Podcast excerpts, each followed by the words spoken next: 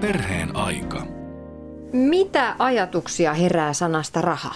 No raha on semmoista niinku, öö, se on semmoista, millä on ostaa asioita ja niin semmoista.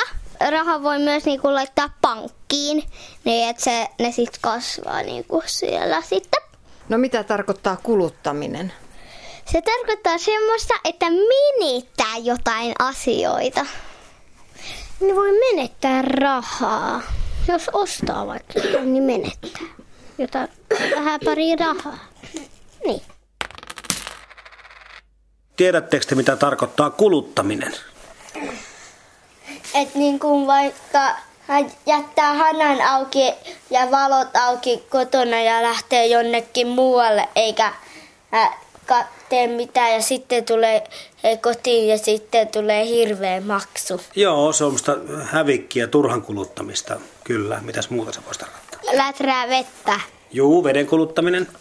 Sähkön kuluttaminen. Mm. Entä sitten kun rahalla ostaa? Sehän tarkoittaa kanssa, että silloin kuluttaa rahaa. Niin. Voi kuluttaa rahaa, kun ostaa niin Halloween-juttuihin, mm-hmm. kun äsken oli Halloween. No luuletteko te, että teidän perheet kuluttaa paljon rahaa vai vähän? Öö, paljon. Vähän.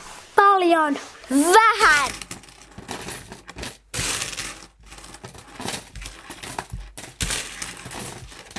Kuluttajatutkimuskeskuksen erikoistutkija Minna Rukkenstein kehotat kirjallasi lapsuus ja talous näkemään kulutuskulttuuria lasten silmin.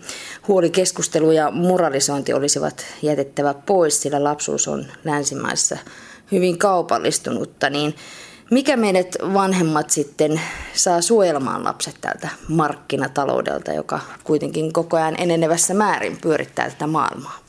Niin se on tavallaan myös meidän kulttuurin sisään rakennettu, että meidän täytyy myös kritisoida sitä. Eli me ollaan osa kulutuskulttuuria ja sitten meidän pitää yrittää tehdä siihen, siihen eroa. Tietysti se on tärkeä arvoprojekti meille, että me voidaan ikään kuin sanoa, että meidän lapsemme pystyy hallitsemaan tätä kulutuskulttuuria ja me itse pystymme hallitsemaan sitä, mutta, mutta viime kädessähän sitä ei pysty hallitsemaan. Ja silloin sitä rajavetoa käydään vain jatkuvasti. Ja jotenkin toi, että me pystymme hallitsemaan sitä, niin se on kuitenkin vähän semmoista, että tästäkin on, kun on perheajassa puhuttu tästä lapsista ja rahan käytöstä ja lapsiperheiden taloudesta, niin nimenomaan se, että vanhempien pitäisi ymmärtää, että jos he puhuvat rahasta lapsille, niin heidän omat käytöksensä eivät kuitenkaan vastaa näitä ihan opetettuja malleja, että kulutushysteriaa on. No siis äh, se, mitä lasten näkökulma kertoo siitä, mitä aikuiset puhuu rahasta lapsille, niin se on lähinnä säästämispuhetta. Ja tota, mäkään en ollut tullut ajatelleeksi sitä, että hyvin monet asiat, jotka liittyy rahaan, niin niitä ei ikään kuin, niin kuin keskustella lasten kanssa, koska esimerkiksi velasta ei puhuta lasten kanssa juuri lainkaan. Tai, tota, tai ylipäätään kulutuksesta. Tietysti siis arkisesti puhutaan siitä, että kannattaa ostaa tätä tai kannattaa ostaa tätä, mutta semmoista, niin kuin, että kulutuksesta puhuttaisiin yhtä johdonmukaisesti kuin siitä säästämisestä, niin, niin se voi jäädä siinä arjessa pois. Eli vanhemmat voi, voi tota, paheksua heräteostoksia ja sitten tehdä kuitenkin niitä itse. Niin, aivan. Just näin. No sitten kuitenkin, niin kuin tuossa jo mainitsin, siis tärkeää olisi puhua näistä markkinatalouden lainalaisuuksista, jottei lapsi pääty sitten varttuessaan kuluttamaan enemmän kuin tienaa tai ylipäätänsä tänä päivänä puhutaan paljon pikavipeistä ja siitä, kuinka velkaneuvoja tarvitaan jo ihan tavallisissa perheissä. Niin rahasta on tullut hyvin semmoista vaikeasti käsiteltävää, koska se on niin monissa muodoissa. Eli jos jotain niin voi ajatella, että puheaika on rahaa ja, ja sitten kännykällä voi tehdä erilaisia asioita. Virtuaalimaailmoissa voi ostaa, ostaa yhtä ja toista. Sitten meillä on luottokortteja ja kaikkea muuta. Että tavallaan se, että, että missä se raha kulkee, niin mitä enemmän rahasta tulee tällaista digitaalista informaatiovirtaa, niin sitä vaikeampi me on sitä hahmottaa ennen kuin sitten, kun se loppuu. Sanot tässä kirjassasi, että lapsilla on taloudellista osaamista ja kyvykkyyttä, niin aliarvioimmeko me lapset rahankäyttäjinä ja kuluttajina? Se on erilaista osaamista, mitä me ehkä ajateltaisiin talouteen kuuluvaksi, mutta se, että esimerkiksi lapset oppii, oppii hyvin pienenä myös niin kuin arvioimaan erilaisten tavaroiden arvoa ja, ja suhteessa niiden hintaa ja muuta, mutta se ei välttämättä määräydy samalla tavalla se arvo kuin, kuin me ajatellaan. Eli, eli mä ajattelen, että sieltä lasten maailmasta voi saada jonkinlaisia vihjeitä siihen, että miten tätä tämmöistä talousajattelua voisi laajentaa. Eli miten taloudella voisi tehdä kaikenlaisia asioita, jotka ei välttämättä vaikuta talouteen piiriin kuuluviksi. Et esimerkiksi tota, lasten suhteessa rahaan on, on, on hyvin olennaista se, että lapset voi voi käyttää sitä rahaa myös esimerkiksi ystävyyksien rakentamiseen hyvin avoimesti tai, tai tota, ne voi antaa toiselle rahaa, jos toisella ei ole. Eli, eli lasten talouskäsitykseen voi kuulua myös hyvin paljon tämmöistä niin kuin solidaarisuutta ja yhdessä tekemistä ja, ja tota, asioiden arvottamista jotenkin niiden ä, sosiaalisten ulottuvuuksien kautta. Tällä hetkellä maailman taloudellinen tila on aika heikko ja siitä puhutaan koko ajan. Pitäisi koko ajan miettiä, sitä omaa rahan käyttöä ja mihinkä sitä käyttää. Mutta kuinka paljon tällaisesta yleisesti vaikka talouden, maailman talouden tilasta tai Suomen tilasta tai siitä, että mitä tässä meidän lähinaapurustossa nyt tapahtuu, niin kuinka paljon sellaisista asioista pitäisi puhua lapsille? Niin tämä on tavallaan semmoinen, semmoinen kysymys, joka varmasti riippuu ihan siitä, hirveästi siitä, että minkälaisen maailman haluaa näyttää lapsille, minkälaisen maailman haluaa tehdä tutuksi lapsille. Voisi ajatella, että Mulle esimerkiksi on tärkeää, että lapset jotenkin niin ymmärtää sitä maailmaa, missä ne elää, koska se, että hahmottaa sen oman toimintaympäristön, niin se on hirveän tärkeää sille, että tulee jotenkin järjelliseksi ihmiseksi tällaisessa maailmassa. Ja tota, sen takia, niin kun, jos mä saisin päättää, niin tota, kouluopetuksessa puhuttaisiin paljon enemmän tällaisista asioista. Sitten voi olla, että osa sanoo, että ei lasten kuulu tietää tämmöisistä asioista. Että lasten pitää ikään kuin saada olla siellä, siellä omassa lapsuuden maailmassaan rauhassa maailmantalouden virroilta. Mutta tota, tämä on, nämä on ikään kuin ne, ne päät, jotka siinä tota, siinä, äm, joita siinä punnitaan. Mutta mun mielestä esimerkiksi kouluopetuksessa niin hirveän pieninä paloina annetaan asioita lapsille, että, että niihin voisi luottaa paljon enemmän semmoisessa niin kuin maailman ymmärryksessä. Mistä rahaa tulee? Ää, rahaa koneesta. Työstä. Pankista. No mistä te saatte rahaa? Kotitöistä. Mä saan harvoin rahaa. Mä saan synttäilahjaksi mammalta ja papalta. Onko teillä lompakot kaikilla? On. No niin paljon on lompsassa kelläkin. 11 euroa tai sitten joku, mä en nyt muista. 7 euroa 50 senttiä. Mä, mä en tiedä. Mutta onko sulla kukkaro? On. Mistä sä saat rahaa? Dyynalta, ke- hammaskeijulta.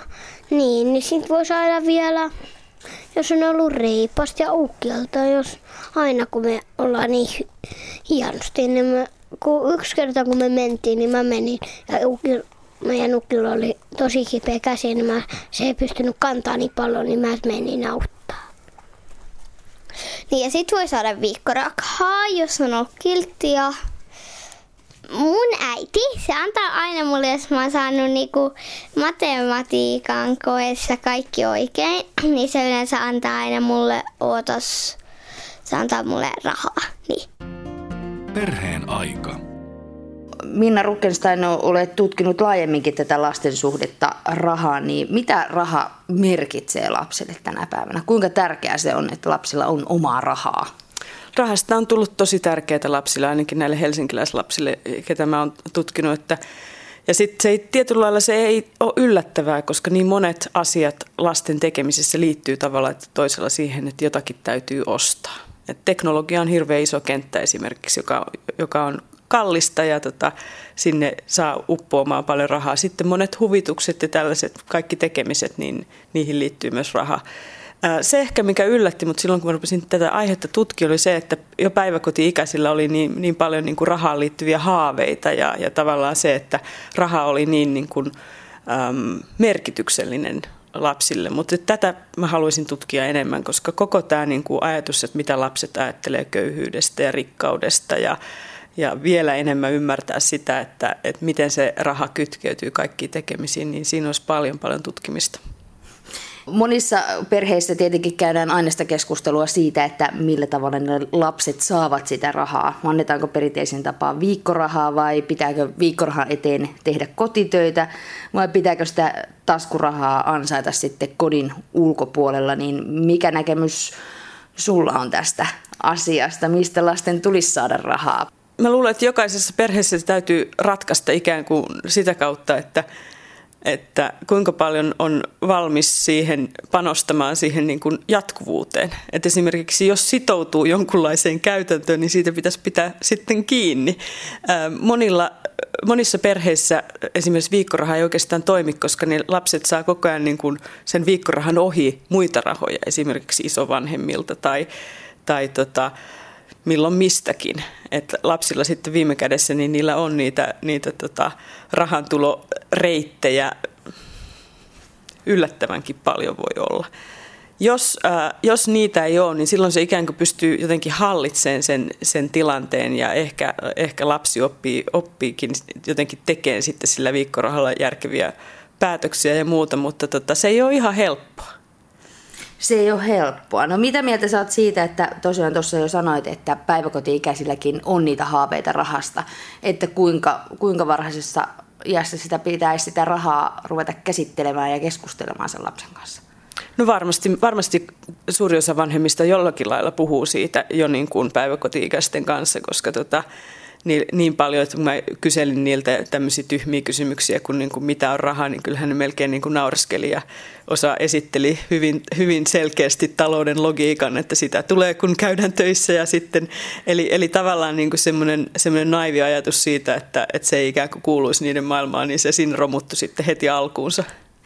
Varmaan itsekin olen lapselle käyttänyt sanaa, että raha ei kasva puussa, niin lapset näköjään siis tietää tämän asian jo. Kyllä, il, ilmeisen hyvin tietävät ja, tota, ja myöskin pystyy erottamaan, että se on se, on se, niin kuin se aikuisten puhetapa. Tietysti, tietysti se voi sanoa, että munkin tutkimuksessa, kun, kun se on sitä puhetta rahasta, niin niin kun tulee tutkija paikalle, niin sitten tietysti korostetaan myös, niin kuin vanhemmat korostaa sitä, että meillä on tämä homma hanskassa. Eli, eli lasten kanssa on siinä mielessä hauska tehdä tutkimusta, että ne pystyy puhumaan rahasta vailla tämmöisiä niin kuin moraalisia ennakko-oletuksia, että näin tähän kuuluisi vastata. Vanhemmilla on hyvin niin kuin jo tiukka idea siitä, että minä olen hyvä vanhempi, jos osaan tämän kentän hallita oikein.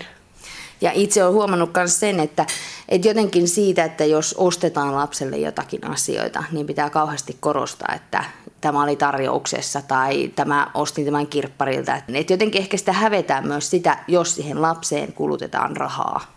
Niin se voi olla, voi olla. ja sitten tietysti tämähän on semmoista, mä sanoisin, että sellaista positiivista myös tässä, meidän, me, me, tässä suomalaisessa kulttuurissa, että ollaan tällaisia kulutuskriittisiä ja, ja tota, mietitään sitä kulutusta, ettei se ole tavallaan sellaista, niin kuin, että että äh, lähdetään vaan lapsen kanssa kauppaan ja sitten ostetaan vähän niin kuin vaan kamaa. Et, et, että tavallaan, että, että yritetään ikään kuin myöskin kehittää lapsessa sitä kieltäymyspuolta ja sellaista. Ja se ei varmasti kyllä mitään niin kuin huonoa tee. Ja tässä kirjastasi Lapsuus ja talous, niin siellä oli mielenkiintoinen tämmöinen, en muista nyt kenenkä tutkimus, tässä on ulkomaalaisia tutkimuksia, mitä olet tuonut tänne esiin, niin oli tämä, että tämä viikkoraha vapauttaa vanhemmat vastuusta siinä mielessä, että heidän ei tarvitse sanoa, että mitä tällä rahalla ostetaan, vaan he voivat katsoa taustalta, että onko ne tavallaan ne keskustelut mennyt perille, ostaako lapsi jotakin älytöntä vai oikeasti säästääkö hän ja ostaa jotain järkevää. Tämä oli mun mielestä aika mielenkiintoinen näkemys tähän viikkoraha-asiaan.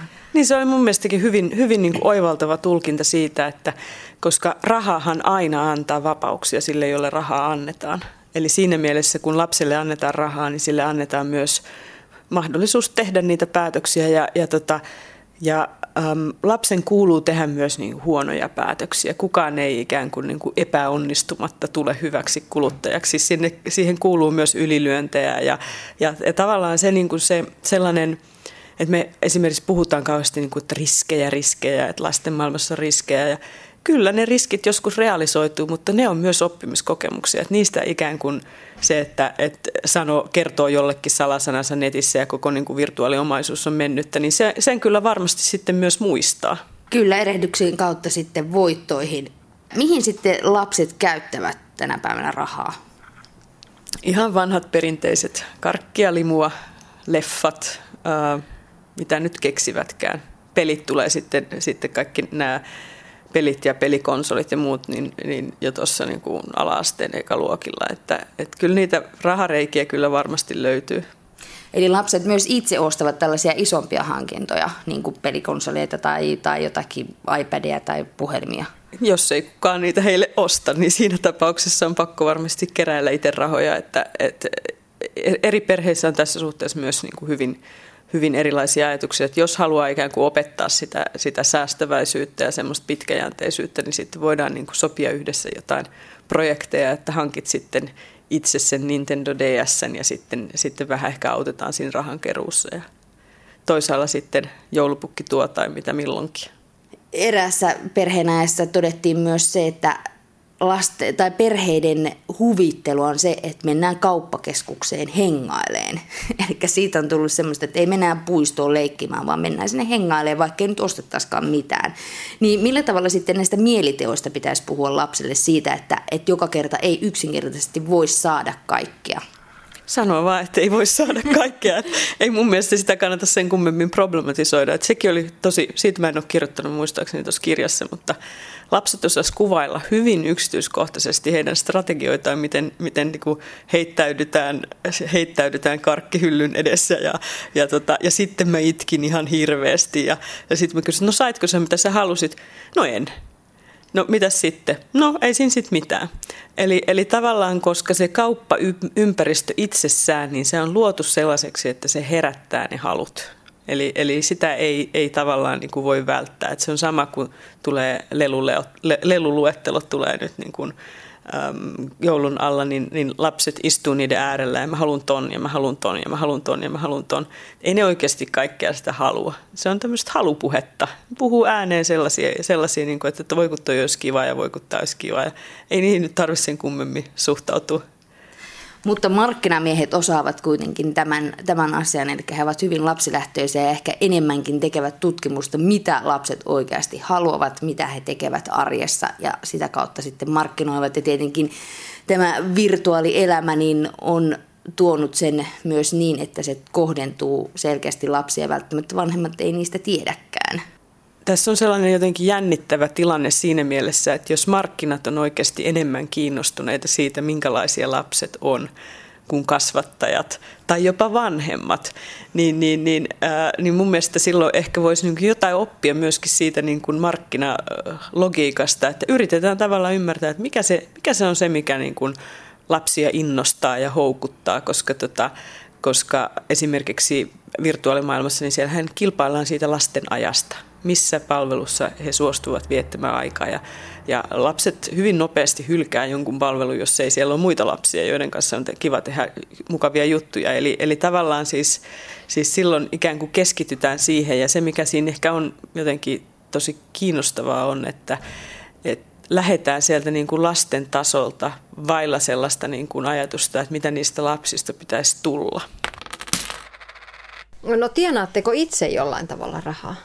Kun mä myön semmosia jultidningar, niin niistäkin niinku, niin siinä on palkintoja ja sitten se, kuinka niinku paljon rahaa on mennyt niistä tietyn määrän pisteitä ja sitten siinä on, voi katsoa mitä saisi niillä pisteillä. Ja mä saisin melkein iPadin, varmaan saisinkin, semmoisen pikkusen. Niin, niin, mutta mä en aio aikonutkaan ottaa sitä, vaan mä aion ottaa pelkkää rahaa yli kolme sataa. Onko se paljon rahaa? On, tosi paljon. Minkä takia sä otit, otat sen rahana? No, mä en ihan tiedä, mutta se tuntuu niinku paremmalta. Mä voin ostaa mun Lego Friends-kokoelmaan ö, enemmän Lego Friendsia. Ai Lego Friendsit on parempia kuin toi iPad. Miksi? Öö, no, sit koska iPadissa voi saada niinku neljänmuotoiset silmät, kun, jos sitä pelaa liikaa. Ja kun meillä myös on jo iPad, niin mä en jaksa ottaa uutta. Perheen aika.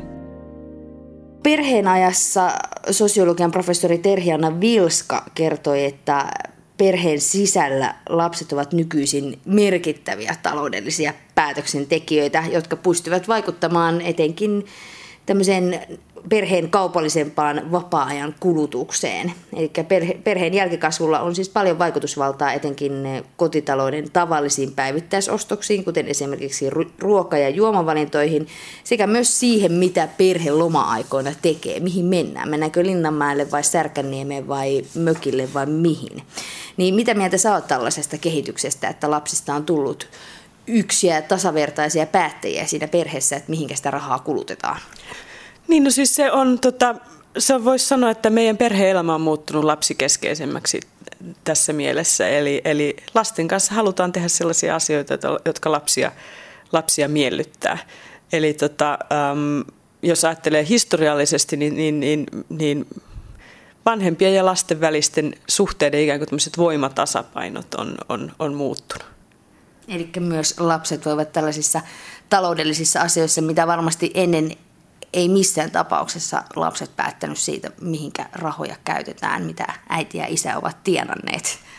Niin, nimenomaan, että, että, että se on, siinä on tavallaan hirveän monta tekijää tulee yhteen. Siinä tulee, tulee tavallaan se niin kuin perheen yhteisen ajan tärkeys ja, ja lapsia halutaan, halutaan tietysti niin kuin, niitä halutaan pitää hyvänä ja, ja koko, koko tapa, jolla niin kuin arki järjestyy, on, on työpäivät ja sitten on vapaapäivät, jolloin, jolloin, jolloin elämä voi pyöriä niiden lasten ympärillä. Eli, eli, ja silloin se talous ikään kuin tulee siihen mukaan, koska se on kaikessa siinä tekemisessä mukana. Ja yksi asia onkin lisääntynyt nimenomaan tämä, vaikka vanhemmat ovat tai suomalaiset ovat kulutuskriittisiä ja vanhemmat ovat erittäin huolissaan siitä, että miten nämä lapset nyt tämän rahan kanssa pärjäävät, mutta sitten kaikkein eniten on lisääntynyt tämä vanhempien halu taata jälkikasvulleen paitsi henkisesti myös materiaalisesti paras mahdollinen lapsuus. Ja tämä on varmaan se yksi muutos, mikä sieltä entisajoista tähän päivään on tullut. Nimenomaan ja sitten se, että mi- mitä siihen kaikkea sitten kuuluu.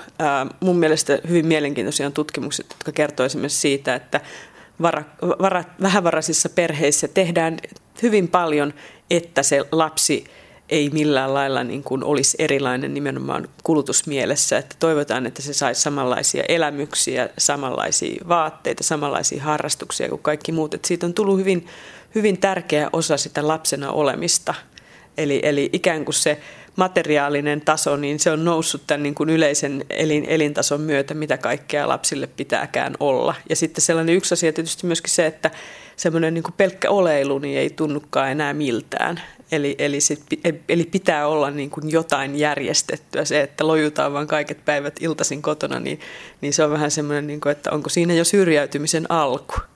No kuluttajatutkimuskeskuksen erikoistutkijana, niin mitä mieltä sä oot tämmöisestä kehityksestä, että tämä talous alkaa nousta sieltä niin kuin tärkeäksi osaksi sitä perhe-elämää just näe, että, että on materiaalisesti kaikkea? No mitä mieltä mä oon tästä kehityksestä? Se vähän riippuu siitä, että miltä, mistä näkökulmasta sitä katsoo, että, että lapsiahan siitä ei voi millään lailla syyllistää. Eli, eli tämä on aikuisten maailman tuotosta ja sitten lapset tulee, tulee siinä ikään kuin mukana. Sitten jos tapahtuu suuria heilahduksia maailmantaloudessa, että meidän täytyy yhtäkkiä, yhtäkkiä sopeutuakin niukempiin olosuhteisiin, niin mä luulen, että lapset kärsii siitä huomattavasti vähemmän kuin aikuiset miksi me sitten oikeasti ajatellaan, vaikka tämä on nyt, niin kuin ollaan puhuttu, niin noussut vahvaksi ja sillä on tärkeä merkitys lapsiperheidenkin elämässä tällä, tällä niin kuin, sille, mitä omistetaan ja mitä ostetaan, niin tämä, miksi tämä lasten maailman kaupallistuminen on sitten automaattisesti lapsuuden viattomuuden vastakohta. Näin jotenkin ajatellaan, että, että voiko tämmöinen kaupallinen ja markkinahoittu lapsuus olla aidosti lapsellinen vai mennäänkö siinä siihen aikuisten maailmaan liikaa? Jälleen kerran sanoisin, että se hirveän paljon riippuu siitä, että mitä me siltä lapsuudelta oikein halutaan. Että äm, tämmöinen lapsuus, mitä meillä on, niin se ei ole koskaan ollut kaupallisesta voimista vapaata. Että se on tavallaan sellainen, sellainen tota, Ähm, ideaali, josta me pidetään kiinni, että me saadaan ne lapset jotenkin pidettyä talouden ulkopuolella. No, sit, sitä ei oikeastaan ei ole koskaan ollutkaan. Et se, mitä, mistä mä, mitä mä enemmänkin tuossa haen, on, on se, että, että kuinka sen niin kuin lapsen suhteita tähän niin kuin talouden maailmaa niin kuin moninaisemmin voisi saada esiin, eikä pelkästään vaan sinä kuluttajana.